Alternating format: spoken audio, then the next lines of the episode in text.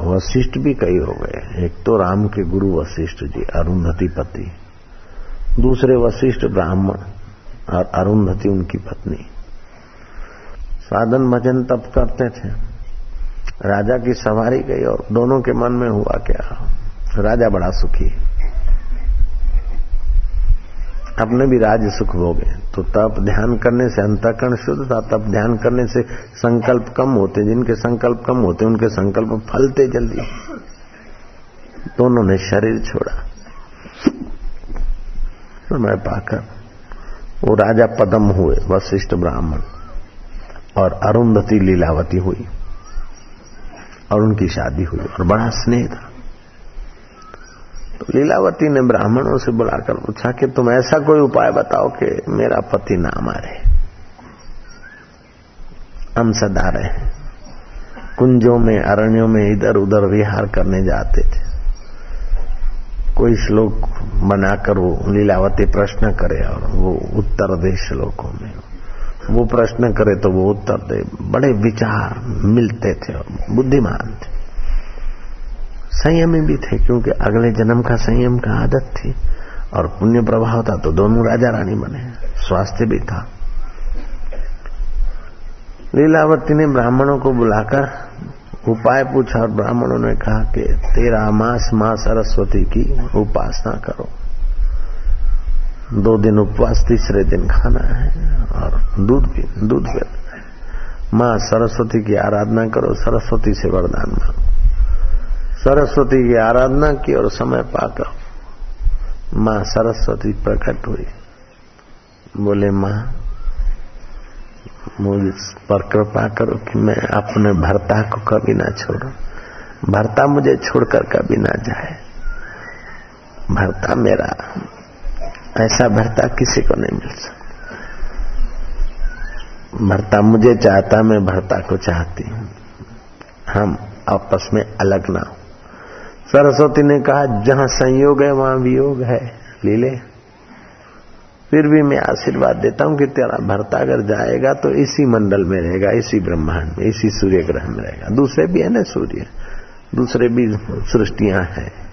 विज्ञान के पकड़ में जो आई, उससे भी और कई सृष्टियाँ हैं। और भी कई सृष्टियाँ हैं योगियों को। और योगी जो जानते हैं, उनसे भी, वो भी योगी पूर्ण नहीं जानते। इस समुद्र में इधर ये है, वो है, इससे तो कई कई गुना पहले योगी बोल चुके हैं शास्त्रों में। तो ये ज्ञान से ही कल्पना किया गया है, पूर्व, पश्चिम, उत्तर, दक्षिण। तो ये कल्पित, कल्पनामय जगत का भी कोई अंत नहीं। तो सरस्वती ने कहा कि, लीले, तुम्हारा पति का वपू यहीं रहेगा, इसी मंडल में। और जब तुम याद करोगी तो मैं आ जाऊँगी। मेरा तुमको आशीर्वाद है। माँ सरस्वती अंतर्धान हो गई समय बीतता गया। सुख के दिन बीत जाते हैं। इंद्रियों के भोग में पता भी नहीं चलता। शरीर तंदुरुस्त है। मनोवांछित वस्तुएँ मिलती है और वाहवाही करने वाले लोग हैं। तो अगर सावधान नहीं तत्व ज्ञान की रुचि नहीं तो समय वो ही खा जाएँगे। इधर से इधर भटकना, उधर से उधर भटकना, इधर से उधर उधर से उधर, पैसे संभाले, दुकान संभाले जो संभालना है वो रह जाएगा और जो छोड़ना है वो संभाल के मर जाएँगे। संभालना तो अपना आत्म खजाना है। वो छूट जाता है। इसी को बोलते माया। ऐसी नागणी जगत रही लिपटाए। जो उसकी सेवा करे, उसी को फिर खाए। उसका पति युद्ध में मारा गया। उसके शव को लाए और लीला ने उसके शव पर घी भी लगवा कर फूलों से ढककर कमरा बंद करके रोई, मूर्छित हो गई। सखियों ने, परिचारिकाओं ने पानी मानी छाटा, जगाया, फिर सरस्वती ने तुम्हें वरदान दिया, माँ सरस्वती गया माँ सरस्वती तुम्हारी रक्षा करेगी। सरस्वती को स्मरण किया तो आकाश में सरस्वती और अंताकरण में लगा कि सरस्वती आई। आँख खोली तो दिखी नहीं सरस्वती, फिर मूर्छित हो गई। फिर कमरे में जाकर अपनी आराधना किया तो माँ सरस्वती प्रकट हुई की, लीला, तू किसके लिए शोक करती? तेरा पति मरा नहीं, चल मैं तेरे को दिखाती सरस्वती ने अपनी कृपा किया, उसको दिखा के मेरा पति तो इसी मंडल में राजा बनकर बैठे, उनके साथ जो मंत्री मरे हैं, वो भी राजकाज में लगे माँ, ये मैं क्या देखती हूँ कि सूक्ष्म शरीर का किया ही होता है। राज्य की वासना वास्तव में मरे हैं तो वहाँ भी अपना राज्य रचकर कर रहे हैं। जैसी वासना लेकर रात को सोता है तो स्वप्न में भी ऐसी चीज़ बन जाती है ऐसा लेता देता भुगता है। लीला, अब चल मैं तुझे ले चलती हूँ। सरस्वती ने अपने योग बल से लीला का सूक्ष्म शरीर अपने पीछे पीछे लगाया। आकाश में उड़ते उड़ते उड़ते उड़ते उड़ते उड़ते उड़ते। मंगल ग्रह, सूर्य ग्रह, ये सब लांगते लांगते। चंद्रमंडल को लांग गए सूर्य मंडल को लांग गए। और एक दूसरी सृष्टि में पहुँचे। और वहाँ लीलावती को दिखाया तो लीलावती कहती है कि ये तो पेड़ मेरे लगाए हुए हैं। और ये बच्चे रो रहे हैं, वो तो मेरे बेटे हैं। और ये जो लड़की, वो भी मेरी है ये घर मेरा है, और ये यहाँ तो मैं चौका करती थी। ये मैं क्या देख रही हूँ? सरस्वती ने कहा, लीले, ये राजा पदम और लीलावती की जो लीला थी, वो उस सृष्टि में थी। वहाँ तुमने वर्षों के भोग भोगे। यहाँ तुमको मरे हुए अभी आठ दिन हुए हैं। अभी पातक भी नहीं उतरा। बच्चे तुम्हारे रो रहे माँ बाप की याद करते हुए। अलग अलग सृष्टि का देश काल अलग अलग होता है। उस चैतन्य को भूलकर इन इंद्रियों के द्वारा जैसे मच्छर के लिए कई युग हो जाते, तुम्हारे लिए एक महीना ही हो गया। मच्छर की कई पीढ़ियाँ तबाह हो जाती। तो मच्छर का देश काल मच्छर का टाइम और आपके आयुष्य का टाइम बड़ा है। तो मच्छर के आगे तुम ब्रह्मा जी हो, लेकिन ब्रह्मा जी के आगे तुम मच्छर की बराबरी भी नहीं हो। तुम यहाँ ध्यान भजन करते थे और बच्चों को संस्कार देते थे। राजा की सवारी देखे और तुमको राजभोग की सुख की इच्छा हुई। समय पाकर तुम्हारी मृत्यु हुई और मृत्यु लोक में तुम लीलावती और पदम राजा बने। ऐसे तो तुमने उस सच्चिदानंद दृष्टा का आसरा लेकर कई शरीर के इंद्रियों में मिलकर कई भोग भोगे। आँखों से मिलकर देखने को भोगा, नाक से मिलकर सूंघने को भोगा कान से मिलकर सुनने को भोगा जीव से मिलकर, चखने को भोगा और त्वचा से शिष्णा से मिलकर काम विकार भोगा।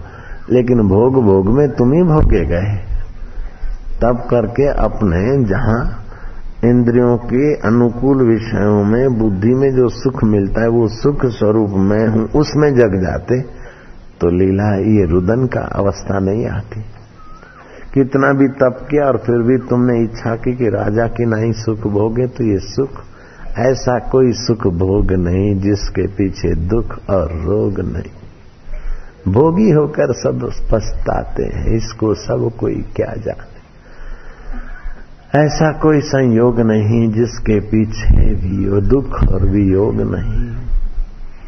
ये गुरु संदेश सुनाते हैं, इसको सब कोई क्या जाने, कोई सतगुरु का प्यारा जानेगा। लीला को माँ सरस्वती ने उपदेश दिया। इसके पहले ये, इस सृष्टि में तुम वशिष्ठ ब्राह्मण और अरुंधति थे।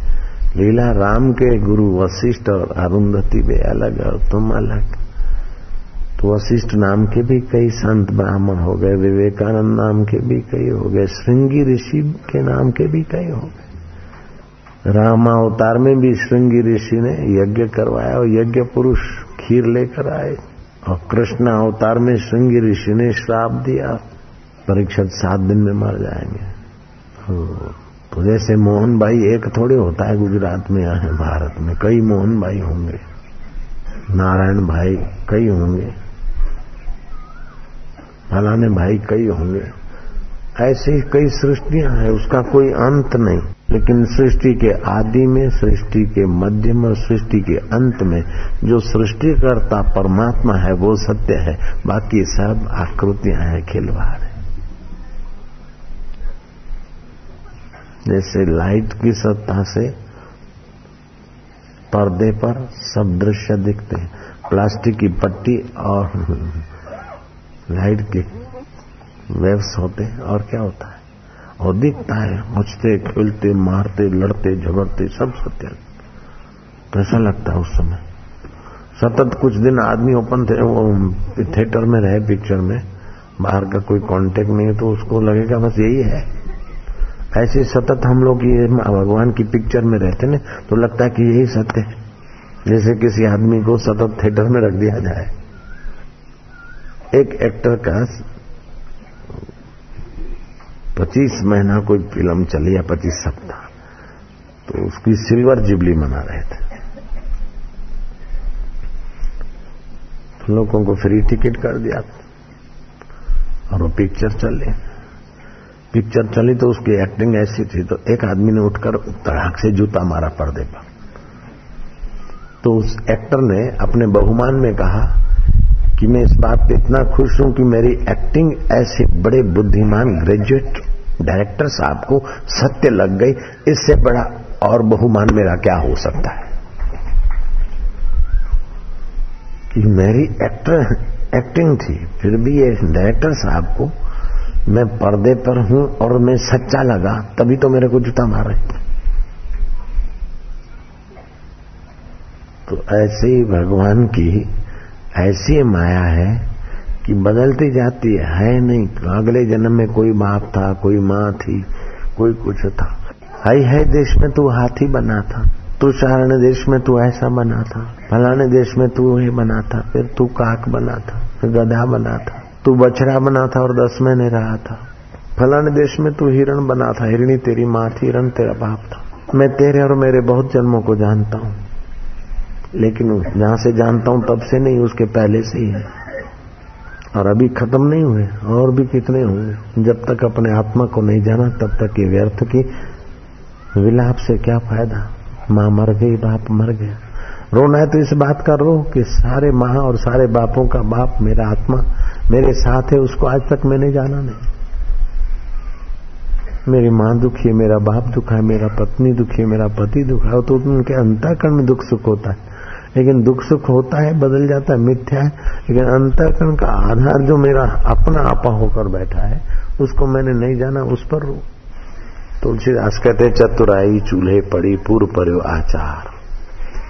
ये बाकी जागतिक चतुराई तुम्हारी चूल्हे में पड़े जो तुमको बंधन से मुक्त नहीं करती। ये भावाई चूल्हे में पड़े, जो तुम्हारे परमेश्वर तत्व को जानने की जिज्ञासा नहीं पैदा कर देती जरा सुसंपत्ति, सुत सुख, मात पिता भाई। जो न करे सहर्ष सहाय भगवत पद में, ऐसा संपत्ति, सुख, मात पिता, वैभव, मकान, जल जाओ। जो भगवत तत्व को पाने में मदद नहीं करता, तुलसीदास जी ने कहा, गुरुद्वार पे यूँ रहे, सहे कसोटी कष्ट, और उन कष्ट पर, कसौटियों पर कुर्बान जाए मेरे करोड़ों सुख। क्योंकि परम सुख में जगाएँगे इंद्रियों के नाक के कहानी, सुविधा के सुख की ऐसी तैसी। कल कबीर जी का दोहा सुना था ना? गुरु के चरण में बैठ के सहे कसौटी कष्ट, बलिहारी तीन कष्टों की, कसौटियों की। वारी जाए कोटि सुख, करोड़ों सुख में कुर्बान कर दू। सुख आता है इंद्रियों के मेल से और वो धोखा देता है। इंद्रियाँ तो जल जाती आँख जल जाएगी या दफना दी जाएगी। जो नाक जला देना है उसके लिए आहा, परफ्यूम का मज़ा। जो आँख दफना दी जाएगी, जला दी जाएगी। जो कान चढ़े इनके लिए खपरे। हे नाक, तू सुख दिला दे। हे जीभ, तू सुख दिला दे। हे कान, तू सुख दिला दे। और सुख होता है कि इनके मेल से बुद्धि में अपनी चेतना पड़ती। गुरु जी आप दयालु हैं, आप इतने आनंदित हैं, आपको डांटने की ज़रूरत पड़ती है तो आप मेरे को अकेले में डांटा करो लोगों के सामने? मेरे को इतने लोग मानते इतने लोग। आपके कारण मेरा इतना नाम है, फिर आप लोगों के सामने मेरे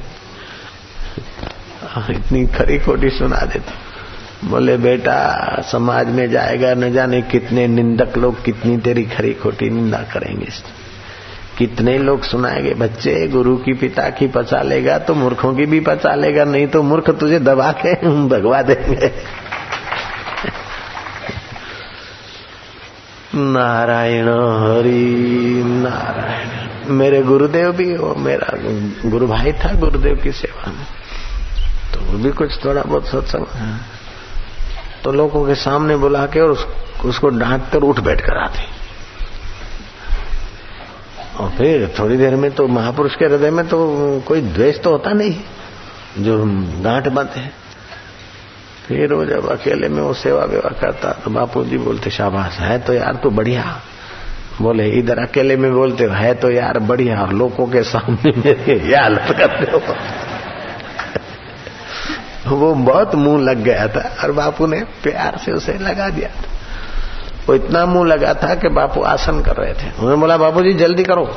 नाश्ते का समय हो गया। बोले, भाई आसन तो करने बोले, क्या भाई भाई?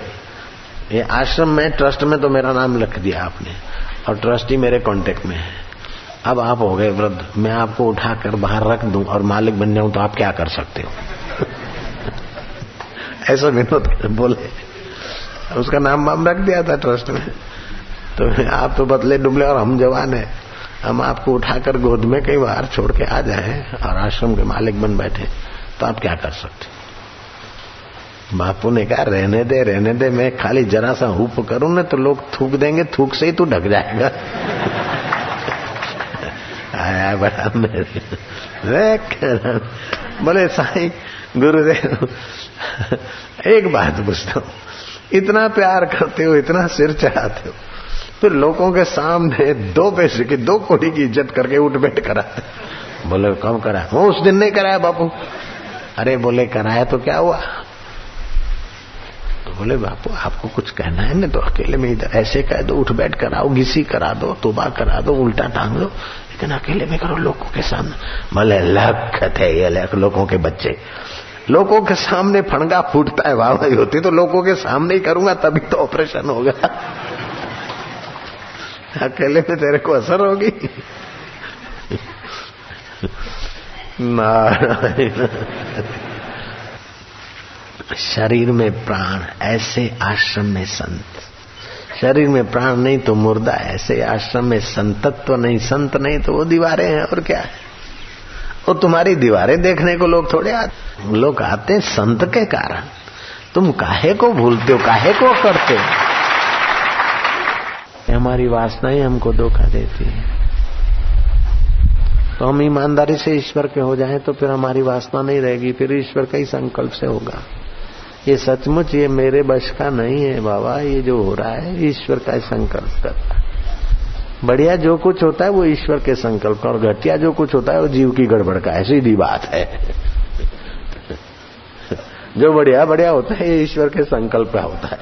आप हम निमित्त हो जाते और जो गड़बड़ी होती है, वो जीव की वासना और राग देश होता है। लक्ष्मण कितने तत्पर थे? राम जी और कृष्ण जी कितने कुशल थे? बुद्ध महावीर, कबीर, नानक, प्रहलाद, ध्रुव कितने कुशल और तत्पर थे? क्या करे तो बेचारा भगत है। ये तो बेचारा भगत। भगत मतलब बेवकूफ़? भगत का मतलब क्या हुआ? केयरलेस भगत का मतलब क्या हुआ? लापरवाह? तो साधक क्या, गधे को साधक बोलते हो क्या? अकल बेची हुई है, उसी को साधक बोलते क्या? अधिक से अधिक ज़िम्मेदारी का काम करे। जो ज़िम्मेदारी से भागते उनकी अक्ल का विकास नहीं होता। जो सेवा कार्य में ज़िम्मेदारी से टालम टोल करते हैं, वो समझो अपने विकास की कबर खोदते कबर। जो दुखों से और ज़िम्मेदारी से घबराता है, वो समझो विकास से और चमक से घबराता है। जैसे उल्लू है ना चमक से घबराता है। ऐसे वो उल्लू माने जाते हैं, मोटी भाषा में। लोगों ने कहा अरे काय का तू शेर सिंह? हम्म, बढ़ाया शेर सिंह। कितने है शेर? तेरे हाथ पे शेर छपा है? पहले तो हाथ पे शेर छपना चाहिए। मशीन से नहीं हरे रंग का चित्र खींचते बोले मैं होण छपा के आया हो। गया। जो हाथ पर जो छापते नक्शे चित्र तो उसने जरा सा सुई भोंगी ढोर के बोले की कर दे वो की कर दे। वो बोले, मैं शेर दी पूछ खींचता हूँ। बोले, यार, पूछ खींचने की की ज़रूरत है? आजकल तो बिना पूछ के भी फ़ैशन है। पतली कमर, लचकी कमर है। तो फिर कमर भी पतली तो पूछ तो है भाई, पतला तो क्या ज़रूरत है? तो उसने फिर दूसरी जगह करा बोले, एक ही कर दे। बोले, शेर दी कमर खींचता हूँ। बोले, अभी सुना तूने पतली कमर, लचकी कमर और शेर की तो बिल्कुल पतली कमर होती है तो वो न भी खींचे तो क्या ज़रूर ऐसे ही बना। फिर तीसरी जगह नीचे को यूँ कर, बोले की करता है। बोले, शेर दे, कान बनाता हूँ। और बोले, जब कमर नहीं है पूंछ नहीं तो कान बनाने की क्या ज़रूरत है? तू ऐसे ही शेर बना दे। तो उसने फिर जरा यूँ क्या, बोले की करता है। बोले, उसका मुख खींचता हूँ। अरे, बोले, जब कान नहीं, पूंछ नहीं तो मुख खींचने की क्या ज़रूरत? तू यार ऐसे ही शेर छप दे मैंने। आदमी ने अपनी सुई ठिकाने रखी मार दी, तपड़ बढ़ाया शेर सिंह मरने वाला। दुख तो सह नहीं सकता, जरा सा सुई तो सह नहीं सकता। अब बड़ा शेर सिंह आया छपा शेर भी नहीं छपवा सकता रे तू स्याही का शेर भी छपवा नहीं सकता, और होता है शेर सिंह। ऐसे ही ब्रह्मवेता होना है तो ये गुरुओं की सुई सहनी पड़ती। हमें स्वतंत्र साधना करूँगा, एकांत में रह के भजन करूँगा। कुछ नहीं होता, एकांत में भजन। मन मुक्ता, हावी हो जाती। खड़िया पलटन बन जाता है हाँ। दोष निवृत्ति, गुणाधान और हीना अंग पूर्ति, शास्त्रीय भाषा में बोलते ऐसे शरीर में से पसीना, गंदगी आदि निकालना है, नहाना, धोना है, ये है दोष निवृत्ति। तेल, साबुन लगाना, तेल आदि लगाना शरीर में रंग रोगन करना आज के जमाने में करते ना रंग रोगन हाँ। और कहीं बाल हटे होते हैं किसी के तो नकली बाल लगाते हैं, या कुछ और कहीं कमी होती तो पूर्ति करते हैं हीना अंग पूर्ति। दोषापनयन, गुणादान और हीनांग पूर्ति।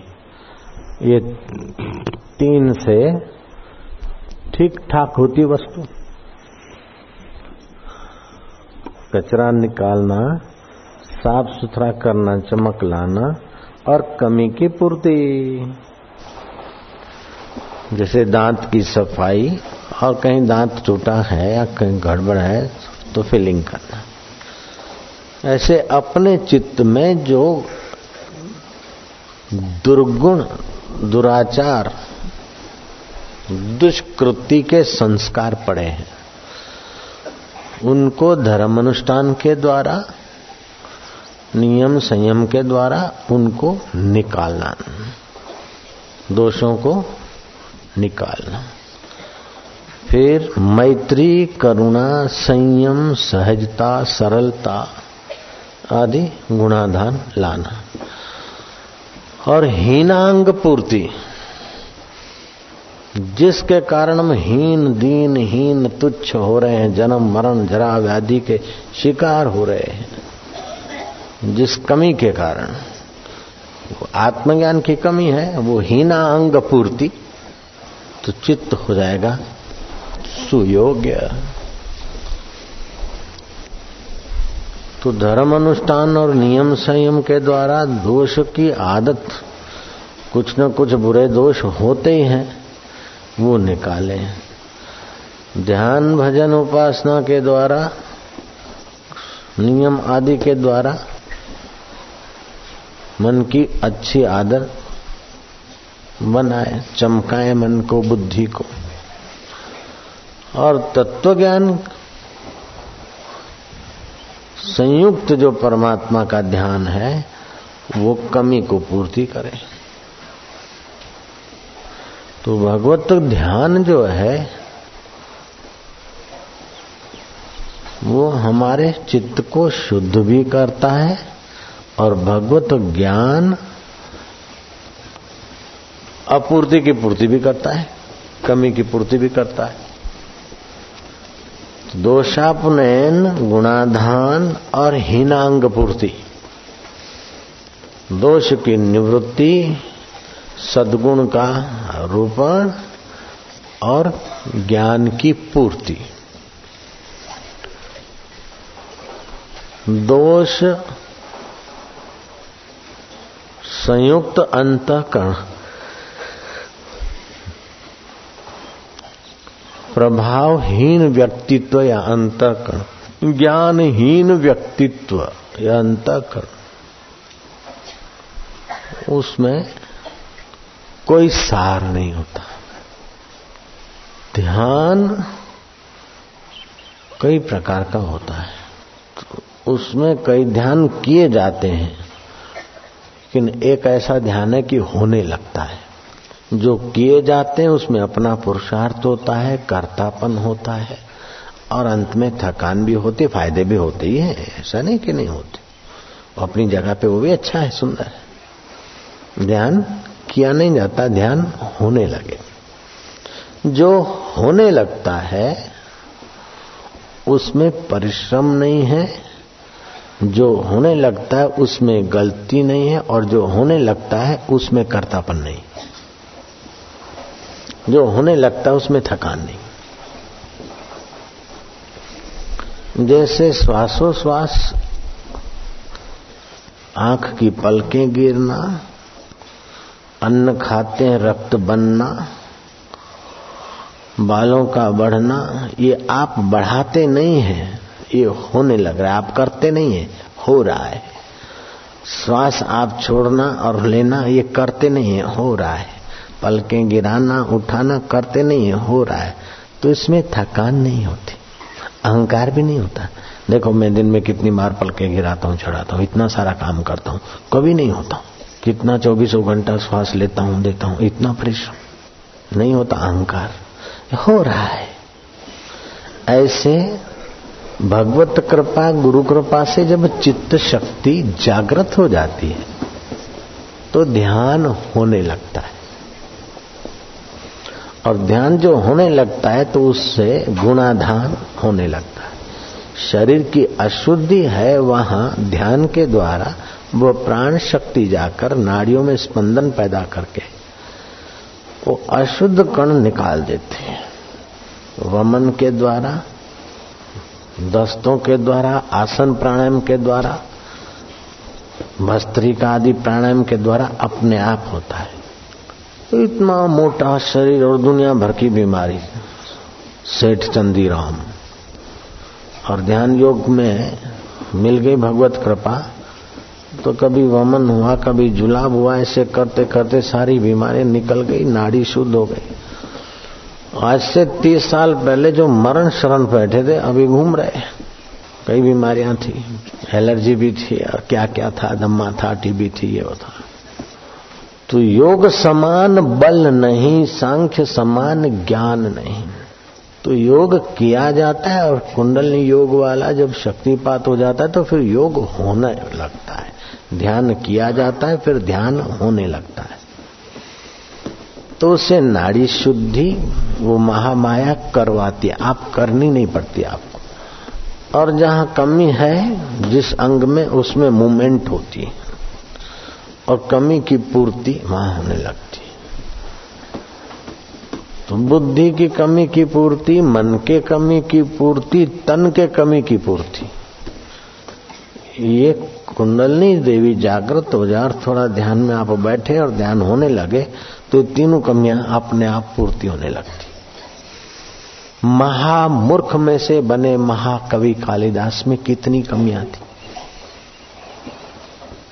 और पत्नी ने महणा मारा कि तुम मूर्ख। ऊँट, संस्कृत में ऊँट को उष्ट बोलते इतना भी नहीं जानते और बड़े विद्वान होकर मुझसे शादी करवाई, पंडितों ने धोखा कर विद्वान होकर मुँह दिखाई। अपमानित होकर चले गए विद्युत्मा के द्वारा। और मिल गए कोई ऐसे संत। और हो गया कृपा शक्ति शक्तिपात आदि। ध्यान हो गया। तो दोषापनयन गुणाधान और हीनांग पूर्ति। स्थूल शरीर, सूक्ष्म शरीर कारण शरीर की हो गई। महामूर्ख में से महाकवि कालिदास बन गए। और प्रसिद्ध कवि मिस्टर गेटे ने कालिदास का जब रघुवंश काव्य, नाटक पढ़ा तो दंग रह गए परते सिर पर रखकर नाचे थे।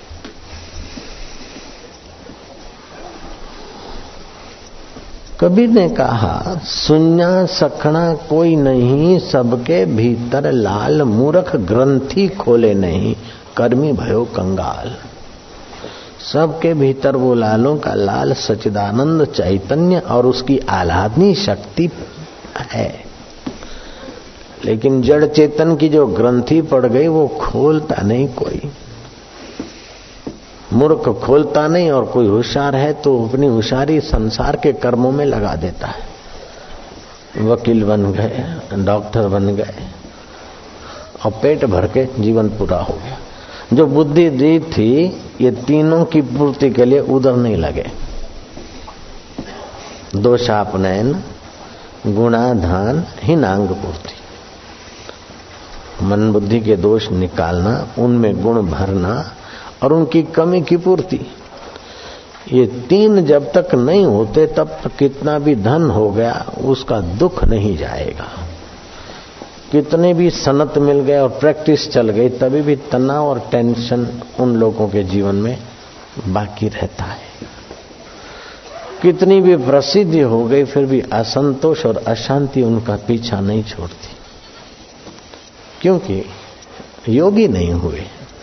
योगी सतत संतुष्ट होता है, भोगी सतत संतुष्ट हो नहीं सकता। जैसे नादानुसंधान योग किया जाता है। अच्छा है और कोई बुरा नहीं। हम जिसका वर्णन करते, उसका समर्थन करते तो दूसरे का हम खंडन करें ये नहीं। उसकी अच्छाई भी हम स्वीकार करें। हम एक देशी नहीं होना चाहिए हम लोगों को। वन वे ट्रैफ़िक नहीं होना चाहिए। हमारा सिद्धांत बढ़िया है। हमारा मकान बढ़िया है, हम जो बोलते वो बढ़िया है। जहाँ जहाँ बढ़िया है, वो सब हम स्वीकार है। जहाँ जहाँ बढ़िया है, वो सब हमें स्वीकार है। तो कान में उंगली और आँख पर उंगलियाँ रखकर कान में अंगूठा से दबाकर सुरत शब्द योग किया जाता है। वो सुरत शब्द योग किया जाता है, ज्योत निरंजन, ओमकार, रारंकार, सोहम, सतनाम, इस प्रकार का जाप भी जपते हैं। और अभ्यास बढ़ने पर चिड़िया का आवाज़, घंट का आवाज़, मृदंग का आवाज़, ताल का तो उसमें मन लगता है तो गुणाधान भी होता है, दोषापनयन भी होता है। लंबी यात्रा के बाद कोई तत्वज्ञानी, ब्रह्मज्ञानी गुरु मिले तो हीनांग पूर्ति भी होती है। लेकिन ये करना पड़ता है। और ज्ञानेश्वरी गीता के छठे अध्याय में जिस महामाया, कुंडलनी शक्ति का वर्णन ज्ञानेश्वर ने किया है, छठे अध्याय के दसवें श्लोक में, कि पहले तो योगी आड़े टेढ़े मार्ग में जाते जब ये राजमार्ग खुल जाता है तो उनका योग स्वतः होने लगता है। वो योगी साधक देवों का देव हो जाता है। आरंभ में तो उसके शरीर में कंपन, हँसी, रुदन, ये नए साधक को तो डरा देते हैं।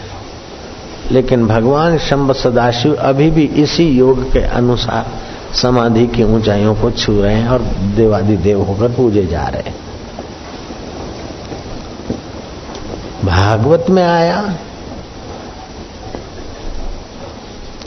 वाग गदगदा द्रव्यते यस्य चित्तम। वाणी जिसकी गदगद हो जाए और चित्त द्रवित हो जाए। हंसती क्वचित कभी हंसता है। रुदती भीक्षणम कभी भयंकर रोता है। उदगायंती कभी गाता है। भी लज्जे लज्जा छोड़कर नृत्यंती नाचता है। मद भक्ति युक्तो भुवनम पुनाति। भक्ति युक्त मेरा भक्त त्रिभुवन को पावन करता है। ऐसा भगवान कृष्ण औधव को कहते तो ये तुमने देखा होगा, जिन पर भगवत कृपा होती है, वो चित्त शक्ति कुंडली जागृत होती तो कई लोग हँसते हैं, कई रोते हैं।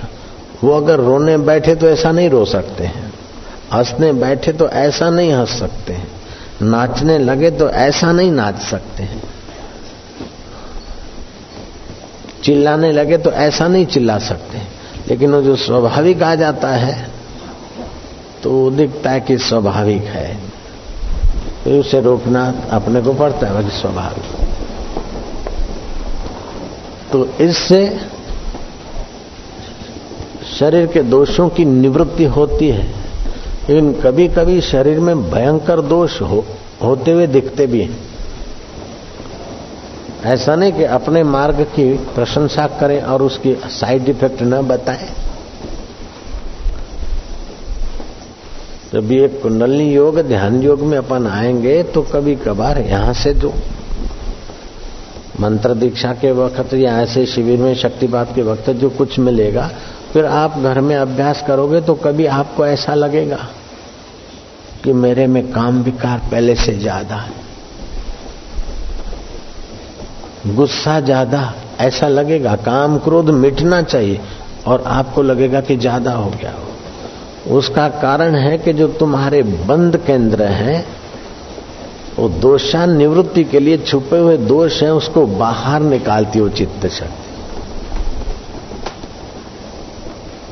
आनंदमयी माँ को ये होता था तो कभी एक एक दिन, दो दो, चार चार, छह छह दिन खाना नहीं खाती, एक ग्रास, दो ग्रास, तीन ग्रास चांद्रायण व्रत रखते। और एक बार तोहतेर आदमी का खाना खा गए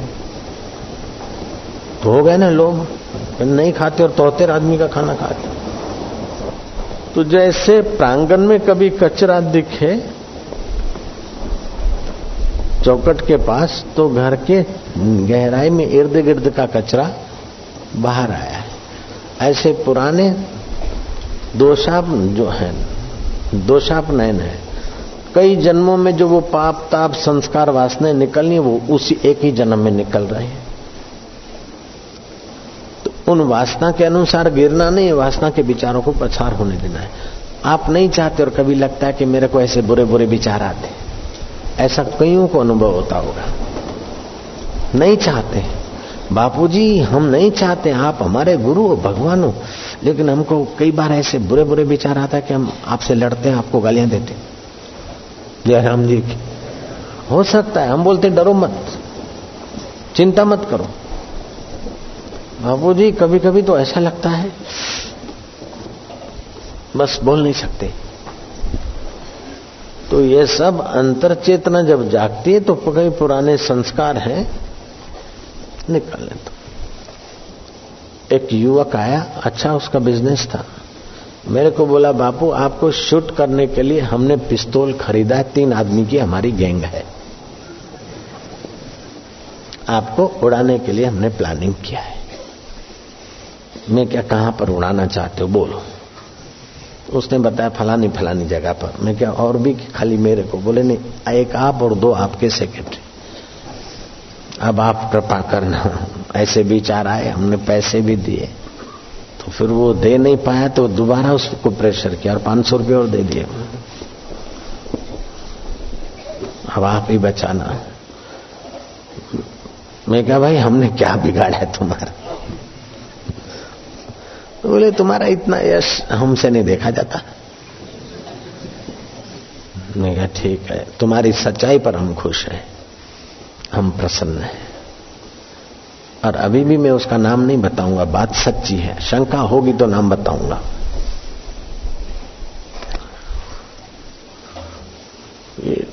वो जो भी उसमें दोष थे, किसी कारण वो उभरे और उन्होंने ये किया तो फिर बताया। आप में दुर्गुण आते और दुर्गुण का पोल खोल देते हो तो दुर्गुण वहीं पूरे हो जाते हैं। दुर्गुण को छुपाते हो तो क्रियांत ऐसे जो जन्म जन्मांतर में ले जाने वाले बापूजी, फिर क्या हुआ? उन्होंने काम तो नहीं किया, अभी तो आप जिंदे हैं। तो आपने माफ़ी मांगी, उन्होंने माफ़ी मांगी। नहीं, वो उनको बोला, भाई तुम ठीक है, इतनी तुम्हारी सच्चाई है तो ठीक है। हम तुम पर नाराज़ नहीं। हम प्रसन्न हैं। प्रसन्न है तो हमारे तरफ़ से प्रेम मिला। प्रेम मिला तो फिर उनको लगा कि तो बापू जी अपने भले इनका यश होने तो यार।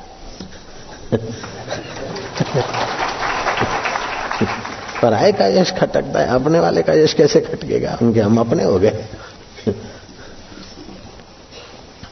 अपने हो गए तो उसकी विशेष श्रद्धा हो गई। तो दुकान बंद करता तो भी बापू जी का फ़ोटो वोटो रखे यूँ करता। उसका दुकान है अहमदाबाद ढालगर बाग, माणक चौक के पास। लक्की जूस उसकी दुकान का नाम है। जब कौमी रमखान हुए थे मारकाट तो एक टोला अपना सामान लेकर दुकानों को जलाता हुआ आया। उस दुकान के नजीक आया तो देखा कि आकाश में कोई छाया बाबा जी दिख रहे अरे बोले, इस दुकान का तो कोई रखवाला, कोई फकीर है। तोबा तोबा यहाँ से चलो। जब उस टोले का ये तोबा करके वापस जाने की खबर मिली तो उसकी श्रद्धा और बढ़ गई। कहा तो मैं रिवॉल्वर खरीद रहा था बाबा को उड़ाने के लिए और कहा मेरी जलती दुकान बचाने के लिए बाबा वहाँ दिखे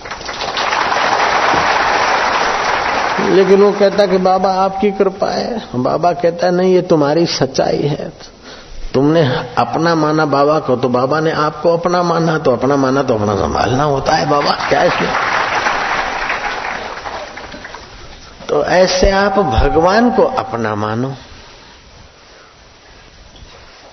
इससे दोषापनयन आसानी से होगा। गुणा धान आसानी से होगा।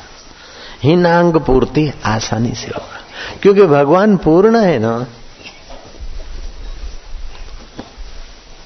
भगवान निर्दोष है तो निर्दोष का चिंतन करने से दोष ज़्यादा समय नहीं रहेंगे।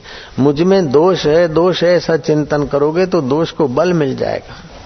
अदोष होते हुए दोष नहीं और करते रहोगे तो अधोगति जाएँगे। मैं जैसा तैसा हूँ, तेरा हूँ। दोषों का चिंतन न करो, दोषों का समर्थन न करो, दोषों से लड़ो मत। भगवान में मन लगा दो, दोष निस्तेज हो जाएँगे। भगवान के चिंतन से गुणाधान हो जाएगा। तो जो भी करते, लेते, देते, खाते भगवान के निमित्त। और फिर भगवान में प्रीति होगी तो भगवत तत्व की कथा, भगवत तत्व की कथा सुनने से अंग पूर्ति हो जाएगी। तो ये कुंडली योग ध्यान वो सुषुप्त शक्ति जागृत होती तो आसन अपने आप होने लगते उस समय। ऐसे पहले हीनांग पूर्ति के लिए, गुणाधान के लिए अपने तन और मन को थोड़ा सा हरिओम करके जरा ऊँचा उठाओ, और फिर हा हा करके बैठ जाओ गड्डी में। फिर ध्यान होने लगता है। फिर मन इधर उधर जा तो फिर थोड़ा उच्चारण करके, फिर थोड़े शांत। कोई भी दोष हो, सुबह बैठ जाओ ना दो के पूर्व के तरफ़। लंबा सांस लो। आज ये दोष का हम गुलाम नहीं बनेंगे। उस दोष के विपरीत गुणों का चिंतन करो। समझो, आलस्य है। तो आलस्य कबो न कीजिए। आलस अरिसम जान। आलसते आयु घटे। बल विद्या की होतहान मैं आज आलस्य नहीं करूँगा, मैं स्फूर्ति में रहूँगा। मानो काम विकार है, लोभ है, कोई बीमारी है, दारू पीने की आदत है, कोई ऐसी गंदी आदत, उसके विपरीत विचार करके, ओम ओम ओम, हरि ओम ओम ओम, आज का दिन ये नहीं होगा। इन दोषों को बल में मेरी चेतना का था, तभी ये दोष हावी थे अब मेरा बल मेरे राम के चरणों में, मेरे राम का बल मेरे अंतकरण में। हम और तुम, दोष गुम, ओम नारायण नारायण नारायण नारायण। तो इस प्रकार शराबी का शराब छोड़ा जा सकता है, जुआरी की जुआ छोड़ी जा सकती है, बीमार की बीमारी कम की जा सकती है, नष्ट की जा सकती है।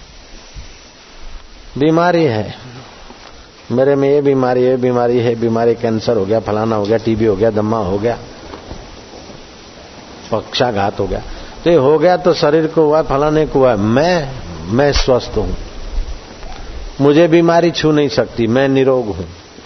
मैं निरोग हूँ, फलाना निरोग है डिंगना निरोग है, ओम आरोग्यम, ओम ओम ओम, मैं निरोग हूँ। इस प्रकार का जप ध्यान तुम्हारे ऐहिक रोगों को भी मिटाता है, मानसिक रोगों को भी मिटाता है और बुद्धि की कमज़ोरी और बुद्धि के रोग हो तो उसको भी मिटाने में 10-15 मिनट रोज सुबह लगाए, तभी भी बुद्धि के गुणाधान हो सकता है। मन का गुणाधान हो सकता है, तन का गुणाधान हो सकता है, तन की दोषानिवृत्ति हो सकती है, मन की दोषा निवृत्ति हो सकती है। और अपने अंदर जो दोष है, वो अपने जानते, उतना पड़ोसी नहीं जानता। अपन जानते, उतना कुटुंबी नहीं जानता है। अपने कमज़ोरी अपन जानते। जैसे उसकी कमज़ोरी, वो जानता था, आकर मेरे को बता दिया। मैं अच्छा भाई, कोई बात नहीं। तो उसकी वो कमज़ोरी निकल गई, स्नेह में बदल गया। तो अपने ठाकुर जी को कह दो, भगवान को कह दो कि, भगवान, ये कमज़ोरी है, अब हम क्या करें? दोष अंतकरण में है। दोष मन में है, दोष तन में है तो मन और तन में नहीं हूँ। मैं तो परमात्मा का सनातन अंश चैतन्य हूँ। और ऐसा नहीं कि क्या करे, आदत छूटी नहीं, कई आदतें छूट गई। एक आदमी ऐसा था कि सुबह से लेकर मुँह भी धोता तो शराब से कुल्ला करके। पी पी और पी। किसी कारण रामकृष्ण परमहंस के पास आना जाना हो गया, उसकी श्रद्धा हो गई। कुटुंबियों ने देखा कि मौका है। रामकृष्ण को कहा कि फलाने हमारे आते हैं, कुटुंब के बड़े, हम उनको कह नहीं सकते। इनसे आप दारू छुड़ाइए। रामकृष्ण के पास ले गए बात करके। रामकृष्ण ने कहा, देखो, तुम मेरे प्रति श्रद्धा करते हो।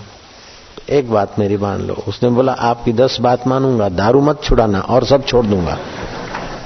ये भी कोई कम नहीं था, बंगाली था, पक्का। ऑफिसर बवो, बाबा नहीं, बवो, मना बंगाली। मुँह थोड़ा बड़ा करके बोला चौवल, बवा, हरी हरी बॉल हरी बॉल हरी बॉल हरी बॉल हरी बॉल ही बॉल हरी बॉल ही बल है। तो हरी बॉल हरी बॉल की स्मृति में हरी बोल हरी बोल हो गया हो गया, ऐसा भी कोई मान्यता मान सकता है।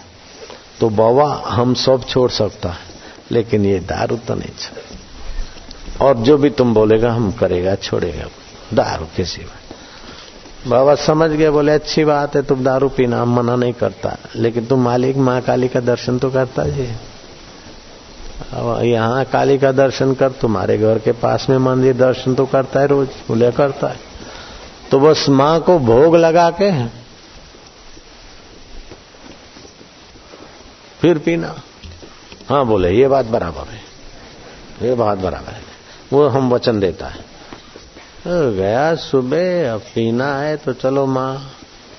मंदिर में भोग लगाया। मंदिर में ऐसे कोई बोतल पकड़ के भोग तो कोई लगाता नहीं तो चुपके से लगाना पड़ेगा।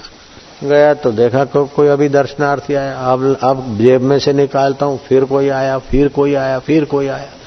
ऐसे करते करते गया, भूख लगी, नाश्ता बिस्ता किया। आज बिना पेग के नाश्ता बिस्ता तो किया। दोपहर को आए तो देखा कि लोग आ रहे हैं। लोग कम हुए तो पुजारी घंटी लेके बैठ गया। ऐसे करते करते दिन भर में मौका नहीं मिला। एक दिन हुआ, दो दिन हुआ, तीन दिन हुआ, मौका नहीं मिला। आखिर आए, रामकृष्ण को बोला कि, बाबा, तुमने कोई सा शर्त डाल दिया। तो तीन दिन हो गया हम एक एक पौवा भी नहीं पी सके। रामकृष्ण बोला कि तुम छोड़ नहीं सकते थे, तीन दिन बिना शराब के रह गए ना। जब तीन दिन रह सकते हो तो तीस दिन भी रह सकते हो, तीस महीना भी रह सकते हो, तीस साल भी रह सकते हो। ऐसे अपने में कोई दोष है तो उसको आज का दिन नहीं करूँगा। आज के दिन उस दोष से आप बच गए, आदत से बच गए तो कल के दिन बचने में आपको मेहनत कम करनी पड़ेगी। परसों को कम करनी पड़ेगी। मेरे पास कई ब्रह्मचर्य व्रत लेने आते हैं। आजीवन ब्रह्मचर्य व्रत। में क्या नहीं। फिर कुछ लोग बोलते, पाँच साल का, तीन साल का। मैं बोलता हूँ, नहीं। तीन साल में अगर एक दो बार गड़बड़ हो गई तो तुम मानोगे कि अपने बश का नहीं, अपन में हार गए। काम बड़ा है, अपना संयम कम। तुम छह महीने का लो, तीन महीने का लो, फिर रिन्यू कराओ। और कोई चार्ज नहीं होता रिन्यू चार्ज होता नहीं। ऊपर से प्रसाद मिलता है। ऐसे कोई दोष है या कोई बुरी आदत है या बुरा खान पान है तो एक महीना नहीं खाऊँगा, चलो। कितने दिन नहीं करूँगा। तो उसके बदले में और कुछ ऐसा करो कि उसकी याद ना आए। दुश्मन को भूलने के लिए सज्जन की प्रीति कर दो। दुर्गुणों को भूलने के लिए सदगुण भर दो। नश्वर को मैं मानने के बदले शाश्वत को मैं मान लो तो कल्याण बन जाएगा, बिड़ा पार हो जाएगा।